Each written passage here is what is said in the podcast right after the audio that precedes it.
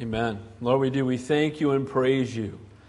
That the relationship, Lord, that we have with you has only just begun. Lord, it's a relationship we're going to have forever and ever. Lord, our desire is to know you better and better every day because to know you is to love you. You are worthy to be worshiped, to be praised, to be honored. Lord, I pray as we go to your word right now that you would be our teacher, that man would decrease, that your spirit would increase, that you would be glorified. Lord, every person who's here this morning is here by divine appointment. Nothing happens by chance in your kingdom. So, Father, we pray that you'd minister to every heart. Let us hear what you would say to us this morning. In Jesus' name we pray, and all God's people said, Amen. Amen. God bless you guys. Welcome to Calvary Chapel. It is great to have you here. My prayer is that you would feel welcomed and loved. If it's your first time here, Calvary Chapel, we don't have membership. You show up, you know God, you're a part of the family. Amen. You show up, you don't know God, you can know Him before you leave here today. Amen? All right. One announcement, real quick. I do want to mention the fundamentals class. Let me encourage you.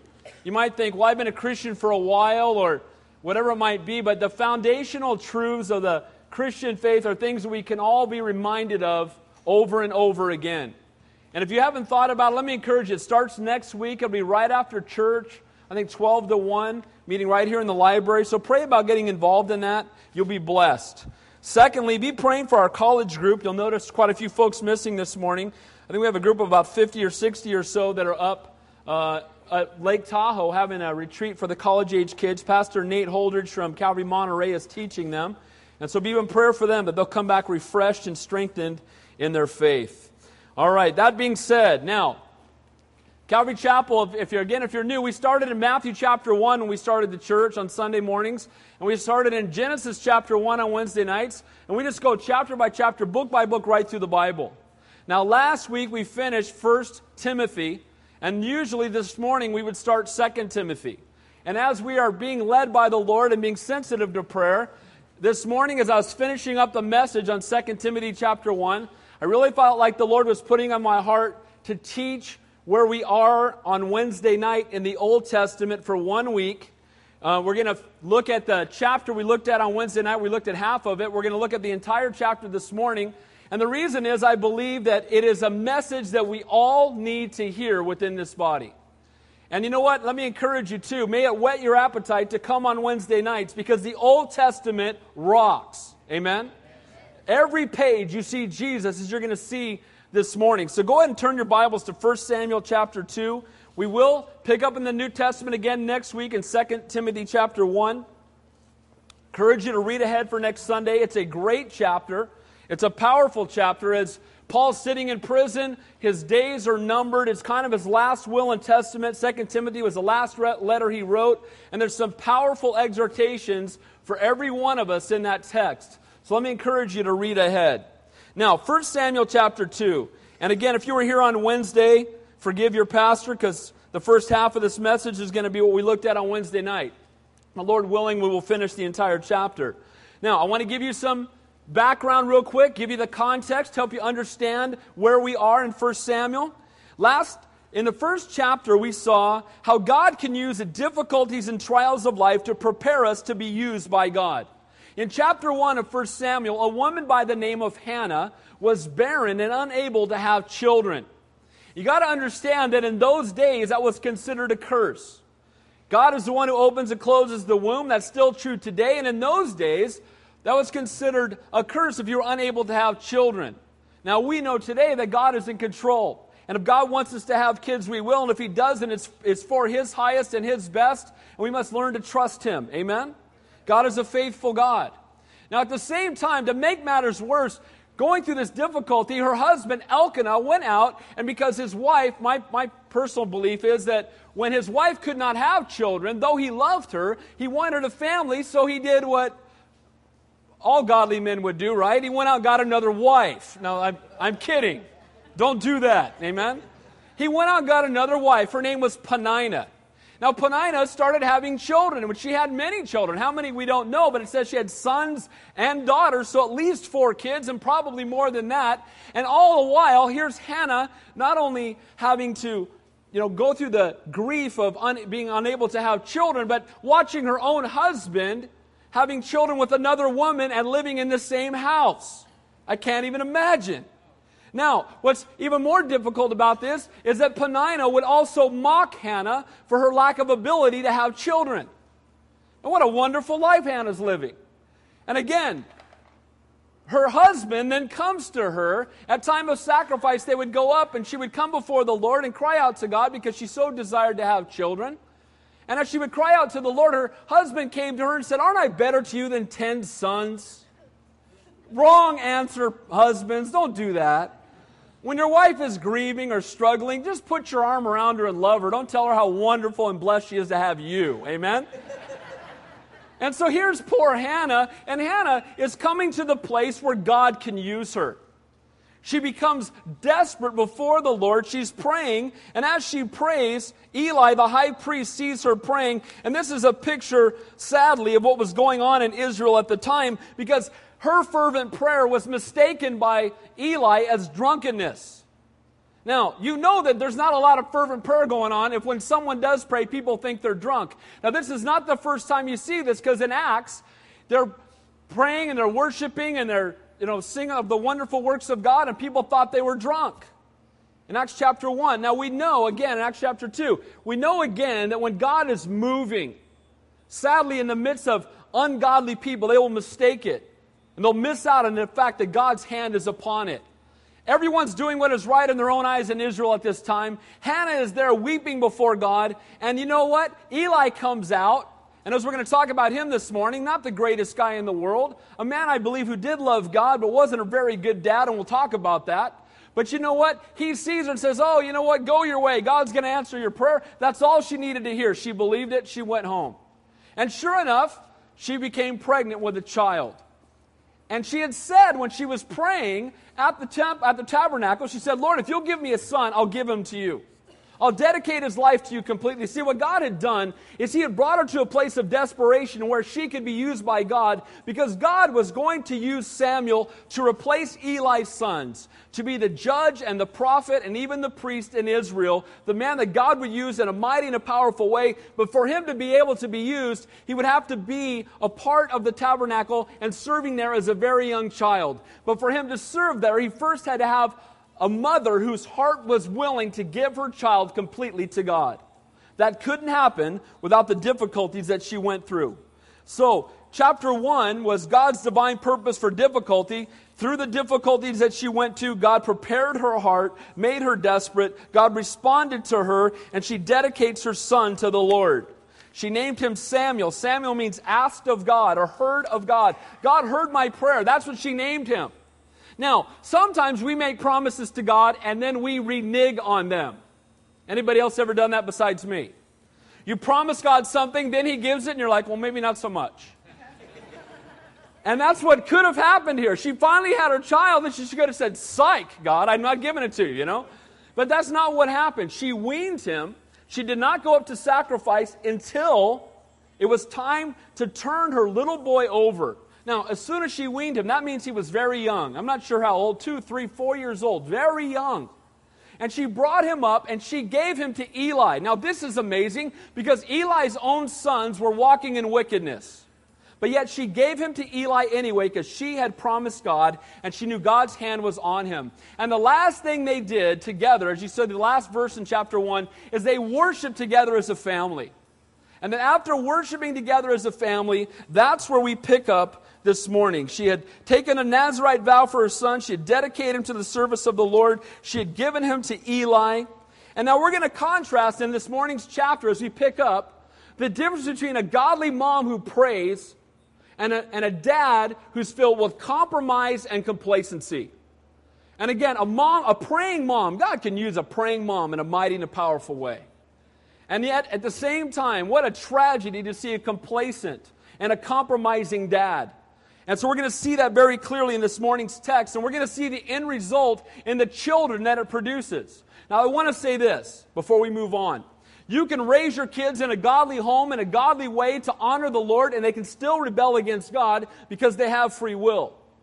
And at the same time, children can be raised in an ungodly home and they can choose to serve God because our God is a God of love and grace and mercy. Amen? But at the same time, God's calling for every one of us as Christian parents is to raise our kids in a godly home. One of the reasons I wanted to share this this morning, I wanted our youth to be in here to hear this as well.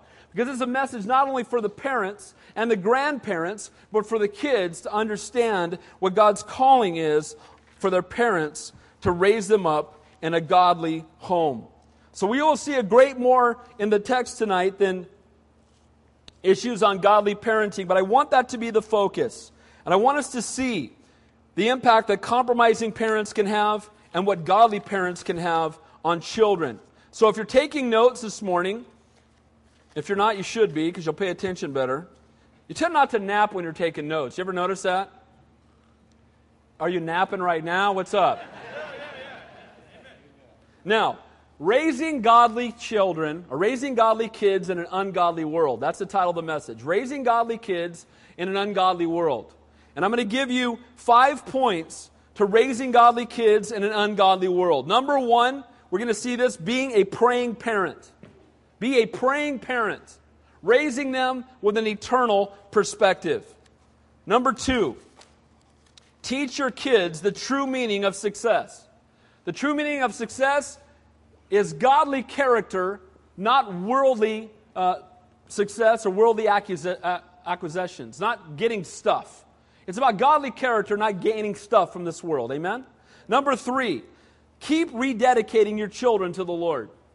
You know, we, re- we dedicate them to the Lord as children, we need to keep dedicating them to the Lord every day. Amen? Keep giving them to the Lord. Fourth, follow up your words with actions. Love your kids enough to discipline them.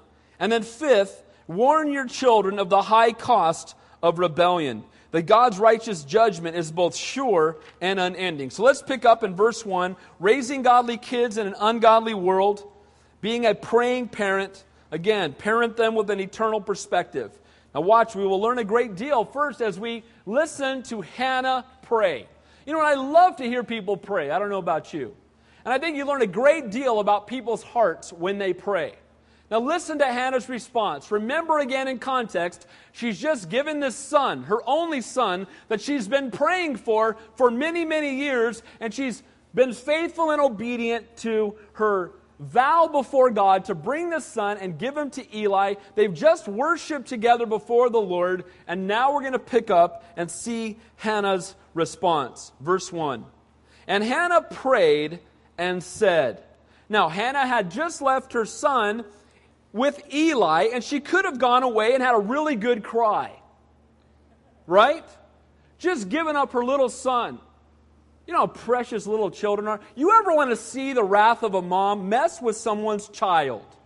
Amen? Especially a two or three year old. Can you imagine? Oh, I, I, have an idea that, you know, Hulk Hogan would be in trouble if he messed with someone's two year old, right? And here she is with her young child, and she freely gives him up. And again, this would be a time that she could easily be depressed and heartbroken, and instead, look at how she responds. She worships with her son, and now, after giving him to serve the Lord, she burst into a prayer of praise. I love this. And this is an example for all of us. Look what it says My heart rejoices in the Lord. This reflects the heart with which she gave her son. She did not give him begrudgingly to the Lord. All right, Lord, if you have to take him, fine. I'm not real happy with you, but all right, you know? And you know what? God wants us to honor Him. Honor means not only to obey, but to obey with the right attitude. Amen? You know what? Our kids need to learn that, don't they? Stomping up the stairs and go put my clothes away. That's not honoring. Amen? That might be obedience, but it's not honoring. And you know what? I love Hannah's heart here that she's not stomping, but she's trusting.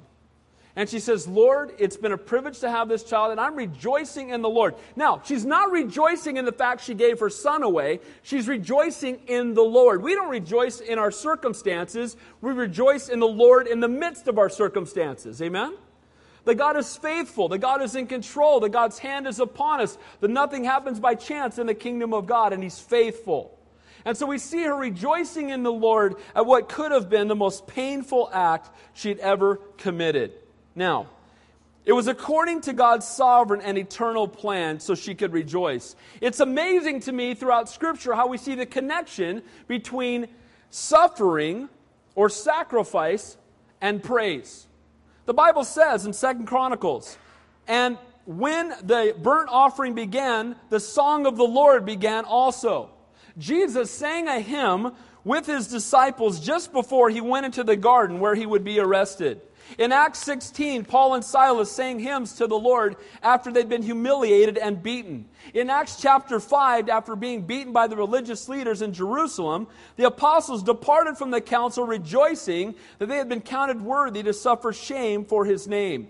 Frequently in Psalms, we see David rejoicing in the midst of difficulty. How in the world is this possible? It's only possible if we have an eternal perspective if we understand the grace and the sovereignty of God, if we trust that God is allowing these trials and difficulty for a reason, to conform us to his image and to bring glory to his name, and what's greater than that? What greater thing can happen in your life than to be conformed more into the image of the Son and to bring glory to the name of the Father? Nothing greater. And so, Lord, having an eternal perspective helps me in the midst of trials to rejoice because I know that God is faithful. This present suffering is nothing to be compared with the glory that is to come. Hannah's eternal perspective allowed her not only to turn her son over to God, but to rejoice in knowing that God was going to use him in a mighty way. And all of this in the midst of a godless and rebellious people, rejoicing in the Lord. I said this on Wednesday. It's sad, but it's, I've heard this many times that one of the biggest stumbling blocks to missionary kids are Christian parents who want others to reach the, the world, reach the lost of the world, but don't take my children. Other people should go around the world and we should pray for them, but my kids need to live next door to my house so I can check on them every single day. And again, I understand that sentiment as parents, but they're not your kids. Ultimately, they're God's. Amen? And we need to give them to the Lord, and we need to trust that He knows what is best. And that is the heart that we see in Hannah as she gives her son completely to God. A great example for us to all follow. Then she says, My horn is exalted in the Lord. The word horn there means strength.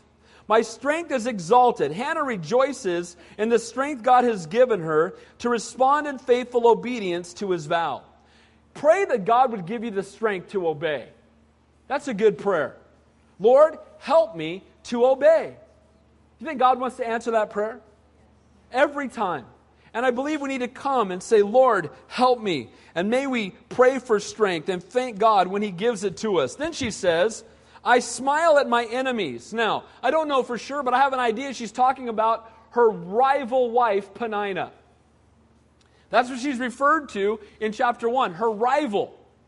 And Peninnah was always mocking her for being unable to have children. And how does she respond? She goes before God. God gives her a child, and now she just smiles at Peninnah. Can imagine how that went over. Peninnah mocks her, and she just, hey, God's good. God's given me a child. You know, we don't overcome evil with evil, we overcome evil with good. Amen? Amen? A soft answer turns away wrath. And she smiles at her enemies. Why? Because God is in control. God is faithful. You know, the world can't do anything to you unless God says so. You are indestructible till God is through with you. So we don't need to worry about what the enemies say or what the enemies do. We just need to keep our eyes on Jesus and trust in Him. And smile at the enemies and recognize that God can use our difficulty to reach even them. The cruelty and the ridicule had brought her low, but the hand of God had brought a smile to her face. She says, Because I rejoice in your salvation. She rejoices not only in her deliverance, from the curse of barrenness in those days. But in context, the word salvation there, I mentioned this on Wednesday night, the word there is Yeshua. I love this because I rejoice in your Yeshua. Yeshua is the Hebrew word for what? Jesus. I rejoice. Now, this is the Old Testament, but Jesus is on every page. Amen? and she rejoices in her salvation. You know what, guys? Eternal perspective will cause us to rejoice in our salvation no matter what our circumstances. Guys, this is a temporal life. It's all passing away, and the only thing that's going to matter is where we spend eternity and how God uses us while we're here. Guys, this stuff that we think is so important is not important at all. In light of eternity. And Hannah had come to grasp that. She was rejoicing in her salvation. Guys, we need to rejoice more that we've been saved. Amen? May that not grow common. You know, often I'll talk to people and they'll be bummed out. You're going to heaven, right? Yeah, going to heaven. Yeah, been saved. Yeah, name's Lamb Book of Life. That's true. Yeah. You don't understand what I'm going. You're saved. You're going to heaven. It doesn't get any better than that. Amen. We should be rejoicing in that fact. In the midst of difficulty, her joy is in the Lord. Her strength comes from the Lord. She can smile at her enemies because her joy is in her salvation. She's going to heaven. Her Redeemer, she's been redeemed, and her, she's looking forward to the coming Messiah. You and I are looking back. Verse 2. Notice again that praise and prayer helps bring perspective. And I want to encourage you. You're struggling, pray more. Get your eyes off of you and on Him. And as you do, your struggles and trials will get in perspective. Then look at this. I love, I love when people pray when they talk about the attributes of God. We need to do that more. Instead of giving God a laundry list of stuff He should be doing for us, let's begin with praise when we pray. Amen? Now, watch what she does. She says, No one is holy like the Lord. Amen. And no one in the original language means no one. So no one is holy like the Lord. The word holy there means set apart. And he is holy and set apart by God. He is the only true and living God. No gods before him or after him. Then she says, There is none besides you. Now, this is, in, in Hebrew language, this is actually her using a form of poetry to say the same thing three different ways. She first says, No one is holy like the Lord. There is none beside you, nor is there any rock like our God. You know what? I love the word that He is, not only does the Word of God rock, but He is the rock. Amen? And we see from it that this repeated image, in the Song of Moses, he's referred to as the rock. In David's song, he's referred to as the rock. In 1 Peter, he's called the chief cornerstone. And Jesus in Matthew 16 said, speaking of himself, Upon this rock I will build my church. And the word, the word rock speaks of his strength and his stability and his steadfastness. We can depend on our God. Amen? We can depend on his character. He's faithful, he's unchanging, and he's not going anywhere. Aren't you glad? Hey, by the way, if you're not as close to God as you used to be, who moved? Amen? God doesn't move, we do. And we can be as close to God as we want to be. He desires that we walk in close and intimate fellowship with Him. And here she is giving the attributes of God. And it's a great way for us to begin our prayer time. It helps us focus on the greatness of God and puts in perspective how temp- our temporal needs and struggles and how they're nothing compared to the greatness of God. Let me ask you a question. Hannah had just given her son over to Eli. And as we're going to see in a moment, Eli's not the best dad in the world with his own sons. But you know why she could do it with joy? Because she knew that God's hand was on him. She said, Lord, I'm giving him not to Eli, I'm giving him to you. And Lord, you're the rock, and there's none before you or beside you. And you're a holy and a perfect God. And I'm putting him into your hands, and you are faithful. A great lesson for all of us. Verse 3 Talk no more so very proudly. Let no arrogance come from your mouth. For the Lord is the God of knowledge, and by him actions are weighed. Again, a possible reference to the taunting of Peninnah, but a good warning for all of us. For the Lord, is God. He is a God of knowledge, and by him our actions are weighed. Guys, God sees and hears everything you say and do and think. And he already knows what you're going to say and do and think before you do it. Amen? And one of the biggest mistakes we can make is we can make the mistake of trying to hold things back from God, like somehow if we don't tell him, he doesn't know. You know, we need to be transparent with the Lord, amen? And we need to come before him humbly and broken. You know, the reason that people like Peninnah get prideful, people like you and I get prideful, is because we compare ourselves to the wrong example. We compare ourselves to men when we need to be comparing ourselves to God. You compare yourselves to men, as I said on Wednesday night, you can find someone worse than you always. Amen? I'm no Osama bin Laden, right? I, am no Saddam Hussein. You know, I'm no, right? And we can always find someone worse than us. But you know what? When we compare ourselves to God, it always brings us to a place of brokenness and humility before Him. And He is the example, and He's the one who we will stand before on Judgment Day. Exalting prayer like Hannah's helps us to keep the proper perspective, to keep us humble and broken instead of prideful. The perspective we must also teach our children is to humble yourself in the sight of the Lord, and He will lift you up. Exalt yourself, and He will humble you. Notice the contrast in the next two verses. Look at as she prays. The bows of the mighty men are broken, and those who stumbled are girded with strength. Those who were full have hired themselves out for bread, and the hungry have ceased to hunger. Even the barren was born, has borne seven, and she who has many children has become feeble. The Lord gives, and the Lord takes away. Blessed be the name of the Lord. There are those who are in positions where, from the world's perspective, they're doing very well, and in a moment, it can all be taken away. And those who are struggling at the moment, God, in a twinkling of an eye, can bring them to a place of great blessing. Guys, we should not trust in our current position. We should not despair in the midst of difficulty. We should trust that God is faithful and in control and keep our eyes on Him. Don't be feeling good because the bows of the mighty are broken. You may be mighty at a moment and it can be broken in a second. And at the same time, those who are feeble, God can bless and nourish and strengthen. Like Hannah in times of brokenness and desperation, that's when God will strengthen us. Our strength and our hope is not in our position, our riches, or our health, but in the sovereignty of our God. Now, not only is He in control of the temporal things, but look what it says here The Lord kills and makes alive, He brings down to the grave, and He brings up. Guys, the God we serve holds life and death in His hand. You're not going to have one more breath than God wants you to have, nor one less. As I said on Wednesday night, too often I hear people say, He died too young, He died too soon. No, He didn't. He died right on time. Amen? I did. I, said, I shared this on Wednesday again. I did a funeral for a young man who was my worship leader at Calvary San Jose in the youth group. And this is a godly young man, and he died with a new wife and was had just turned 30. And uh, one of the pastors from another church got up and talked about how he died too young and he wasn't finished here yet. And, and I literally got up and corrected him at the funeral. I said, No, he didn't die too young. He died right on time, and he's in the presence of Almighty God right now, and he wouldn't come back here for anything. Amen? The truth is, to be absent from the body is to be present with the Lord, and spending an extra year on this dung heap is no prize. Amen?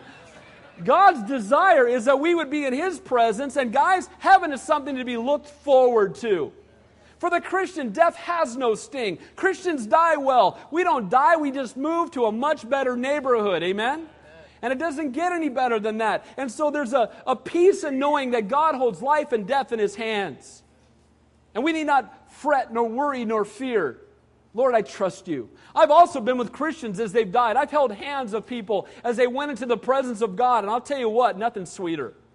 Because you know what? They close their eyes on earth and they open them up in glory.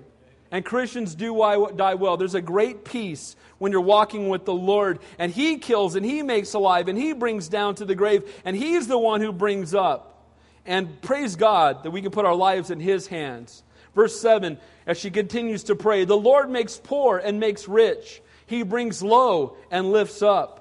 Our eternal perspective must go beyond our length of life to the way we live it day to day.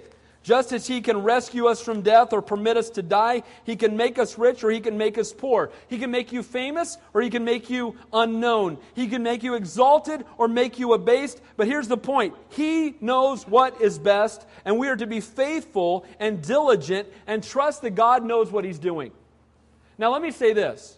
Your circumstances can be difficult for two different reasons. One, because as you walk in obedience, trials come. But they can also be bad because you're walking in disobedience to God. Now, that is not God's will. God's will is that you get right with Him. Amen?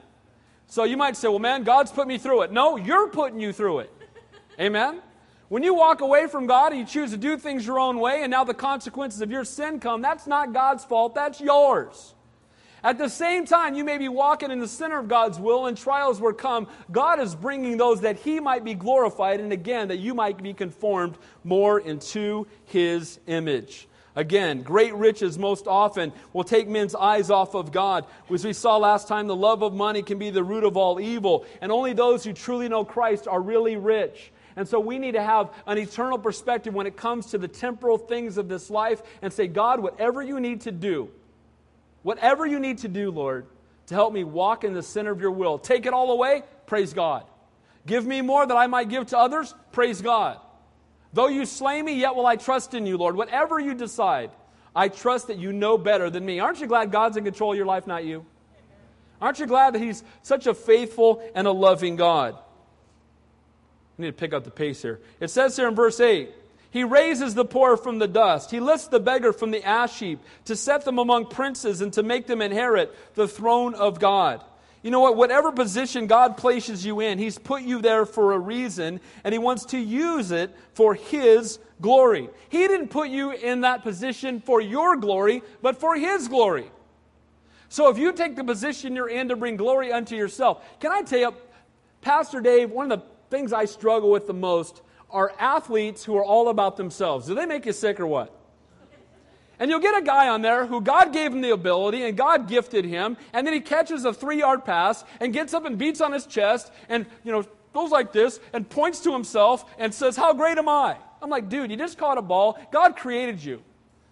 And you're a sinner in desperate need of a Savior. I need to be broken and desperate before God. Amen? And instead, what happens? We think because of our position, somehow we're great. Guys, no one's great but Him. And any position we're in should bring glory to His name, not to ours. And He is the one that can bring you low. He is the one that can lift you up. But whatever position you're in, let God use you for His glory right where you're at. And this is what He is doing in Hannah's life, bringing her to a place where she can be used for God's glory. Then it says at the end of verse 8 For the pillars of the earth are the Lord's, and He set the world upon them. You know, I love this. God holds the world in His hands. He holds it in His hands. If he let go for a nanosecond, it'd be game over. Amen? I just love how scientists think they're so smart. We just found another star, and you know, oh, good for you. That's great. But here's the point. You know, he spoke and put them all up there. Amen? And he holds that whole universe in the span of his hand. And I love when they keep finding how much further the universe goes because it just increases the greatness of our God yet again. Amen? And he is so great and so powerful, and he holds it all into his hands. And you know what? As she's praying, doesn't that put perspective to the trials of life? Our God holds it all in his hands. He's a faithful God. He's in control. Look what it says He will guard the feet of his saints, but the wicked shall be silent in darkness. Aren't you glad that as you walk around a day to day life, you're not walking alone? The God's opened your eyes to the truth, that He leads and guides and directs your steps if you will but let Him. And then, but if we don't know God, we're walking in darkness. It says, For by strength no man shall prevail. The Bible says, Not by might nor by power, but by my spirit, says the Lord. You're not going to prevail because you're stronger or smarter or better. The prevailing will come when we are desperate for God. Verse 10 The adversaries of the Lord shall be broken in pieces. From heaven he will thunder against them. The Lord will judge the ends of the earth the adversaries of the Lord will be broken. This is an eternal perspective that reminds us we will all be accountable before Almighty God one day. It's not enough to believe that He has power, we must know that He will use it one day. And the key is not temporal comfort, but eternal glory. And we need to raise our kids with an eternal perspective of what riches really are. I've said this before, I'll say it again. Buddha is going to bow to Jesus. Muhammad will bow to Jesus. Charles Taze Russell, who founded, uh, and, and, Mary Baker Eddy, and all these who founded the cults, Joseph Smith, well, every knee shall bow and every tongue will confess that Jesus Christ is Lord. He alone is Lord. He alone is God. And He alone will judge the earth. And guys, that's our Savior. He's our best friend. He holds the world in his hands. Hannah is praying. Can you see now how she has such a great perspective? And she's willing and able to take her little son and put him into Eli's hands because she knows that God is in control and that God is faithful. And you know what? As we pray, may our faith increase. Throughout Scripture, we see how God speaks mightily through those who are, have poured their souls out in fervent prayer. People like Daniel and Ezekiel and Elijah and Hannah, through this fervent time with the Lord, became a woman who's willing to give her all to God, but also a woman that God revealed great things to. Look what it says in the rest of the verse. He will give strength to his king, and he shall exalt the horn of his anointed. This is prophetic.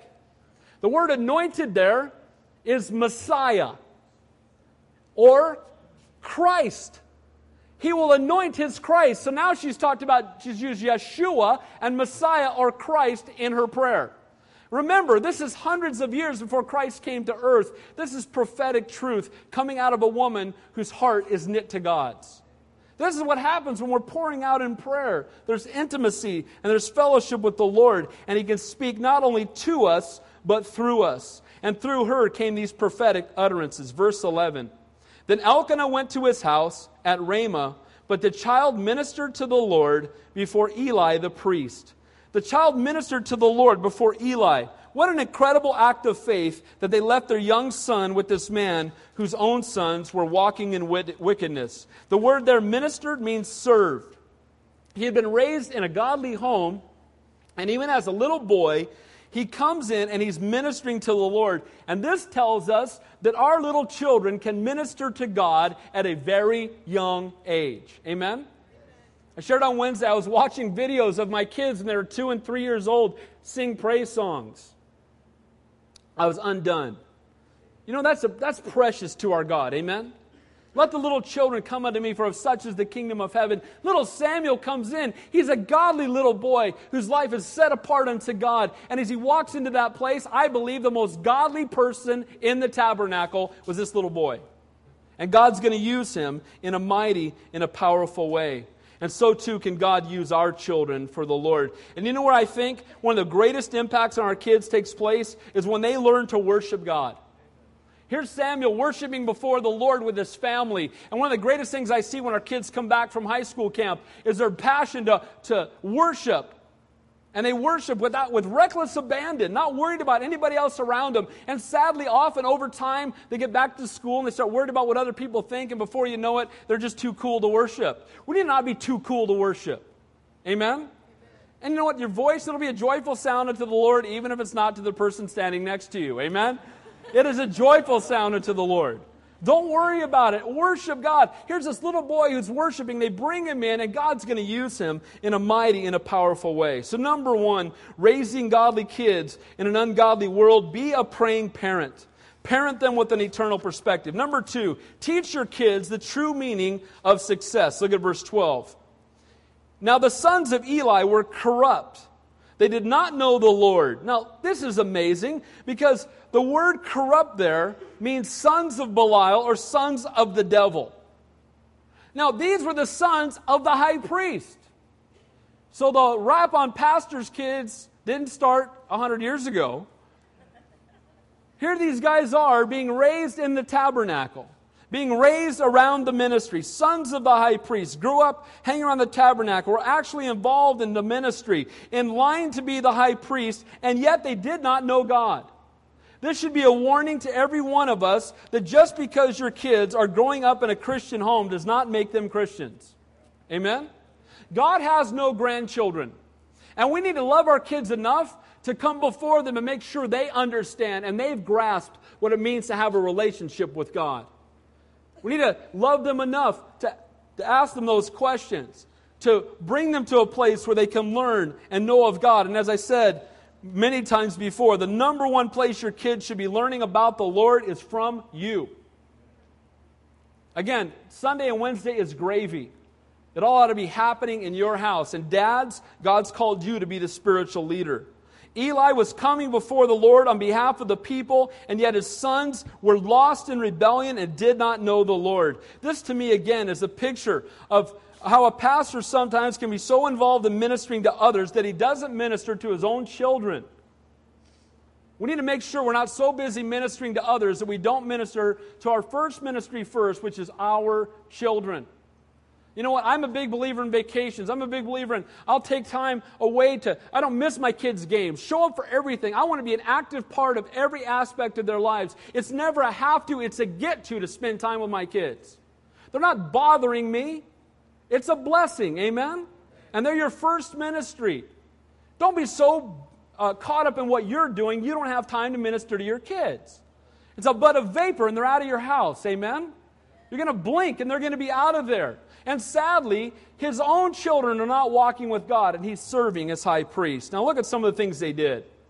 And the priest's customs with the people was that when any man offered a sacrifice, the priest's servant would come with a three pronged flesh hook in his hand while the meat was boiling. Then he would thrust it into the pan or kettle or cauldron or pot, and the priest would take for himself all of the flesh hook brought up. So they did in Shiloh to all of Israelites who came there. Also, before they burned the fat, the priest's servant would come and say to the men who sacrificed, Give meat for roasting to the priest, for he he will not have taken boiled meat but from you, but raw. And if the man said, They shall really burn the fat first, then you shall make, you may take as much as your heart desires.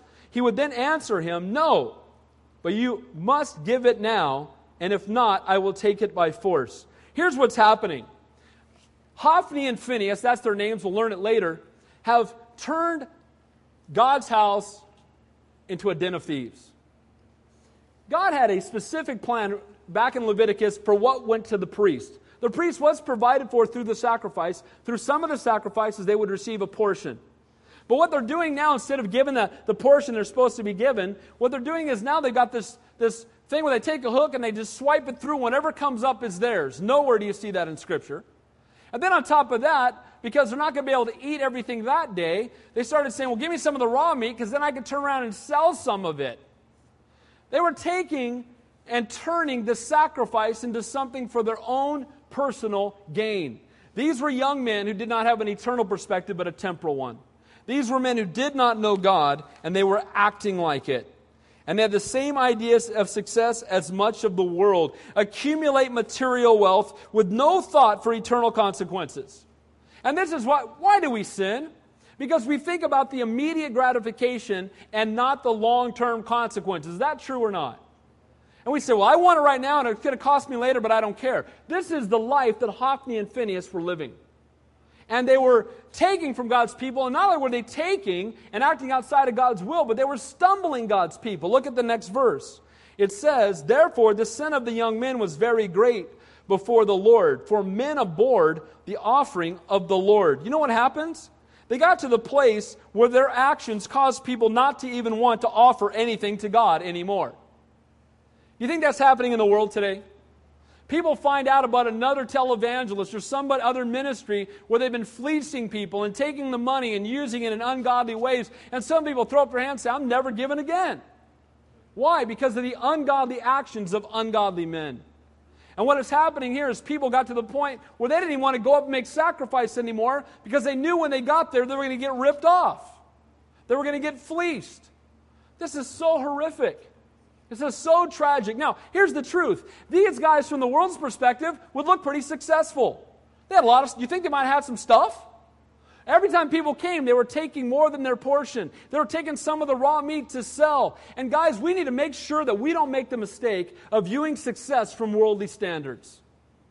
I've heard Christians say, well, man, he's doing really well. You know, you ask, how's so and so? Oh, doing really well. Got a new job, got a promotion, just bought a big house. Well, he's not walking with the Lord, but other than that, he's doing really well. If he's not walking with the Lord, he's doing awful. Amen? Better to be a ditch digger loving Jesus than to be the richest man in the world who doesn't know God. Amen? Amen? If you dig ditches, I do not mean to offend you. Amen? The point is that it's better to do the most menial thing on this planet and have a relationship with God. Success needs to be viewed as godly character, not worldly wealth. And these guys, from the world's perspective, would look very successful. But we know that from God's perspective, they were very ungodly. And that's God's perspective is the only one that matters. So raising godly kids in an ungodly world, be a praying parent and teach them the true meaning of success. Not worldly possessions, but godly character. Number three, keep rededicating them to the Lord. It says, but Samuel, and I love that, but Samuel. Okay, you got the ungodly Hophni and Phinehas, but Samuel. Samuel is the opposite of these knuckleheads. Amen? But Samuel ministered before the Lord. As bad as Eli's sons were, Samuel was different. Even as he grew up with the same influences around him, with Eli's wicked sons around him, stealing from the Lord, Samuel, in the middle of all of it, ministered before the Lord. He faithfully ministered in the midst of rebellion. That's not an excuse for us to live ungodly lives because the people around us are living ungodly lives. Amen? Doesn't matter if everyone around you is, is outside of God's will, you still need to serve God and seek Him and be salt and light in that place. Amen? God has you there for a reason. Even as a child wearing a linen ephod. He was serving better as a child than Hophni and Phinehas were as grown men. And the linen ephod means that he was wearing a priestly garment and was serving the Lord even as a child. Verse 19 Moreover, his mother used to make him a little robe and bring it to him year by year when she came up with her husband to offer the yearly sacrifice. Now, every time I read this, this grips me because this means once a year, Hannah got to go see her little boy. Can you imagine as the weeks led up to that? And each time she made him a robe, some even believe she was making his priestly robe. I don't know for sure. But she's making a robe for him, and no doubt wondering, I wonder how much he's grown. I wonder what size I should make it. And then as she walked up to see him, can you imagine the anticipation? And then when she finally saw her little son, can you imagine the tears that must have flown from her eyes? But then she went up and gave him that little robe and no doubt, there's at least a part of her, and praise God that she didn't, that would have wanted to take him home. Especially seeing Eli's son serving in wickedness all around him. But praise God that she never stopped seeking God's highest for her child, but almost year by year rededicating him to the Lord. As each year she would go up at the time of sacrifice and she would give him another robe and she would leave him yet again in the hands of Eli and go away and pray for her little boy. What an example for us. That we need to keep rededicating and, and giving our children to the Lord day by day. I encourage you to do it every year on their birthday. I do that with my my kids don't even know it. I just pray for them. Take some time and pray for them. We ought to do it every day. Lord, these children are yours. We dedicate their lives to you. He says, and Eli would bless verse 20, Elkanah and his wife, and say, The Lord give you descendants from his, this woman, for the loan that he has given was given to the Lord. Then they would go to their own home. Now, watch this. And the Lord visited Hannah, so she conceived and bore three sons and two daughters. You know what? You can't outgive God. Amen? Now, I'm not talking about wealth and prosperity doctrine, all right? I'm not talking about you manipulating God by giving him some money so he'll give you more back. This is not a Holy Spirit investment program. Amen? What I'm talking about is as you give your life to God, He's only going to bless you greater than anything you could ever give to Him. And she gave her one and only son, and God gave her five back. What a great and awesome God we serve, amen? But He brought her to the place of desperation first, where she could give her son up, and then God would turn around and bless her and give her even more in return. And look what it says God gave her more children. Meanwhile, the child Samuel grew before the Lord. God is such a faithful God. As Samuel is growing in the Lord and her family continues to grow. So, raising godly kids in an ungodly world, be a praying parent. Teach your kids the true meaning of success. Keep rededicating them to the Lord. Now, notice this one follow up your words with actions. Verse 22. Now, Eli was very old and he heard everything his sons did in all Israel and how they lay with the women who assembled at the door of the tabernacle of meeting. What? Now, Eli was in his 90s. And word comes back that not only are his boys stealing, but they're sleeping with the women who come up to make sacrifice. They're turning the tabernacle into a den of thieves and a place of sexual immorality. It is only by the forbearance and grace of God these guys have not been struck down dead already. And here in the midst of the tabernacle, Eli is the high priest. So he's not only their father, but in a sense, he's their boss. And he's got some priests serving in the tabernacle, sleeping with women and stealing from the people. Eli, I know you're old, but you're not dead. Amen? And Eli this is not acceptable behavior. He lost control of his family, his first ministry. In 1 Timothy, it says, One who rules in his own house well, having his children in submission with all reverence. For if a man does not know how to rule in his own house, how can he rule in the church of God? These guys are sleeping with women in the, near the Holy of Holies. There is no fear of God. And this is the problem in the world today. We need to teach our kids to have a fear of God. Amen? Bible says the fear of God is the beginning of wisdom. People curse God and mock God, and we act like it's not a big deal. It's a big deal. It's a huge deal. Hey, I personally struggle. I cannot go see a movie and spend God's money to listen to them curse his name. I can't do it. I'm not trying to bring conviction to you, though you should be convicted. Amen? Here's the point we need to fear God, have reverence for him. Amen? There's no fear of God amongst these boys. And as a father, he needs to be stepping up and, and to be delivering to them some godly discipline, driving people away from the temple Eli knew all they were doing. So, how does he respond? Now, it looks pretty good, but look what it says. So he said to them, Why do you do such things? For I hear of your evil doings from all the people. No, my sons. That sounds pretty good, right? For it is not good report that I hear. You make the Lord's people transgress. If one man sins against another, God will judge him. But if a man sins against the Lord, who will intercede for him? Now, these are godly words. And I will say, Praise God for the godly words. But you know what? One of the worst things we can do sometimes is just talk. We need to follow up our godly words with godly actions. Amen? These boys needed a whooping. And I don't care if they were 50. Amen? And they needed to be kicked out of the ministry. Amen? You walk in and your assistant pastors are sleeping with the women at church while they're stealing out of the offering. I'm thinking fired. Amen? fired and in jail. And here's what we see is him going, Well, you shouldn't do it. And again, godly words, but godly words must be followed up with godly actions. Guys, we must, in raising godly kids, we must do more than talk the talk, we must walk the walk. Amen? We must follow up our godly counsel to our children with godly actions. He just spoke, but he didn't do anything. Disobedience and rebellion must be met with the appropriate consequences. Don't, he didn't love them enough to discipline them, and the result was that he, they didn't heed his voice. Look what it says.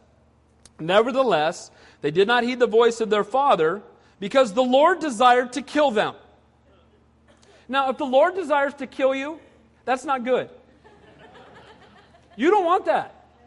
You don't want your name and the Lord desires to kill him. That's not good.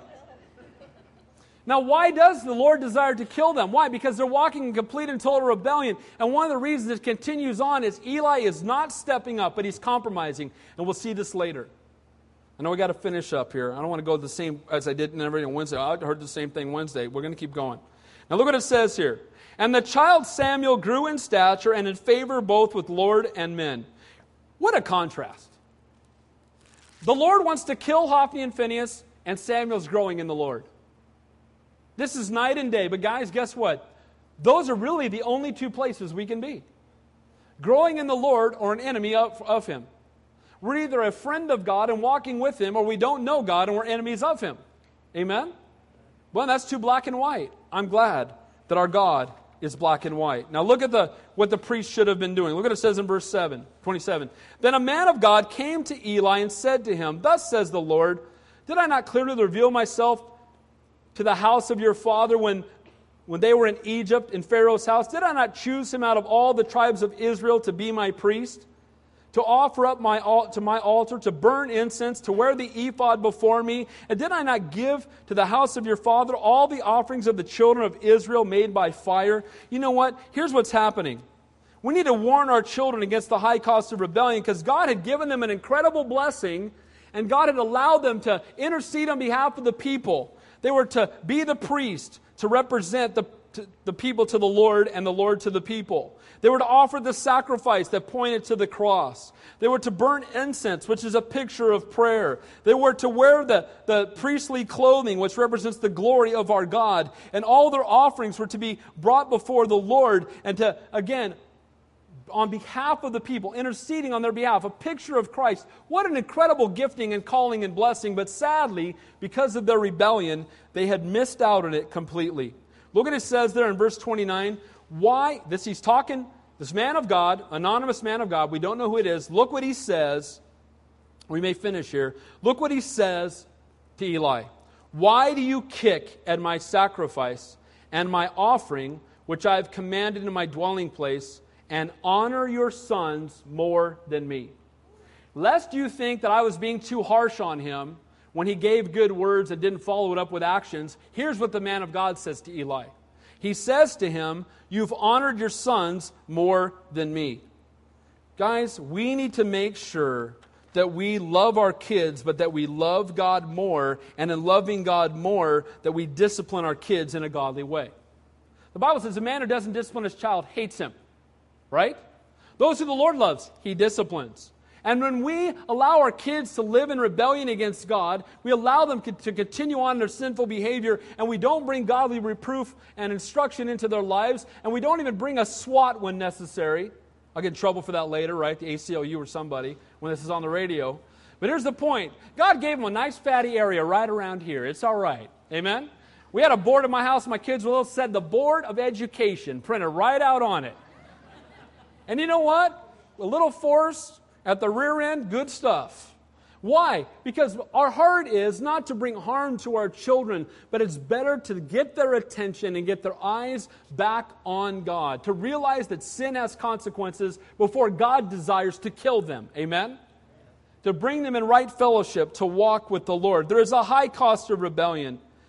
Let me just read the rest of the text. To make themselves Make yourselves fat with the best of all the offerings of Israel, my people. Therefore, the Lord God of Israel says, I said indeed that your house and the house of your father would walk before me forever. But now the Lord says, Far be it from me, for those who honor me I will honor, and those who despise me shall be lightly esteemed. Behold, the days are coming that I will cut, cut off your arm and the arm of your father's house, so that you will not, there will not be an old man in your house. You know what? The high cost of rebellion is that Eli's line was going to be cut off from the priesthood.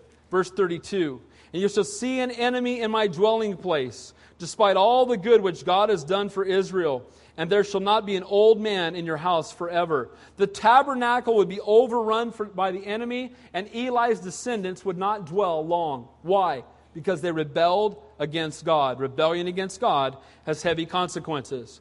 But any of your men who I do not cut off from my altar shall consume your eyes and grieve your heart. And all the descendants of your house shall die in the flower of their age. What's going to happen? All of his descendants were going to die at a young age. Why? Because he did not obey God. Rebellion comes with a high consequence. Look at verse 34. Now, this shall be a sign to you that will come upon your sons, on Hophni and Phinehas. In one day they shall die, both of them. You didn't discipline your kids. You didn't raise them in a godly way. You honored them above the Lord, and now the consequences are extremely heavy. Some of the other consequences would not take place till after Eli was dead, but he's going to see both of his sons die. And he's going to see the Philistines overrun the tabernacle and take the ark away before he dies. And all of it because he would not be a godly father, but was both compromising and complacent in raising them in a godly way. Last few verses. Then I will raise for myself a faithful priest who shall do according to what is in my heart and in my mind. I will build him a sure house, and he shall walk before my anointed forever. And it shall come to pass that everyone who is left in your house will come and bow down to him for a piece of silver and a morsel of bread, and say, Please Put it in one of my priestly positions that I may eat a piece of bread. This will be fulfilled by Samuel, later by Zadok the priest, but ultimately this will be fulfilled by Jesus. Because you know what? Worldly priests will never get it done. It all points to our heavenly high priest, Jesus Christ. Amen? Now, in closing, raising godly kids in an ungodly world. I know I went through that last portion quick. But be a, a praying parent. Parent them from an eternal perspective. Number two, Teach your kids the true meaning of success. It's godly character and faithful obedience to the word, word of God, not the accumulation of worldly possessions. Number three, keep rededicating them to the Lord. You can't outgive God. You know, there's no better place for your kids than in the hands of the Lord. Amen? No better place. Number four, follow up your actions or your words with actions. Love your kids enough to discipline them. And number five, warn your children of the high cost of rebellion. That God's righteous judgment is both sure and unending. It will impact us both now and in eternity. Let's pray. Heavenly Father, we thank you and praise you for the blessing of being parents. Lord, even for those of us who may not have children, Lord, I pray we would learn from these examples of walking in holiness and obedience before you. But Lord, those of us who have children, I pray you would reignite a fire in us, whether our kids are old and grown or they're newborn babies in our laps. Father, to raise them in a godly way. Lord, to esteem you high in our homes. I pray for the men here, they would be the spiritual leaders in their households, raising their kids to love and serve and honor you. Lord, may we love them enough to discipline them in a godly way. May we love them enough to never put them before you, but always put you before them. Lord, we know that you're a faithful God. Lord, may we be, we be broken before you and put our children into your hands. May we rededicate them day by day. Lord, knowing that only as you move in their lives will you be glorified in their lives and will their lives bear fruit. So, Father, we love you. We praise you. We worship you. We thank you that you let us raise your kids because, Lord, they're yours. We ask these things in your holy and your precious name we pray. And all God's people said. Amen. Let's stand and close the worship.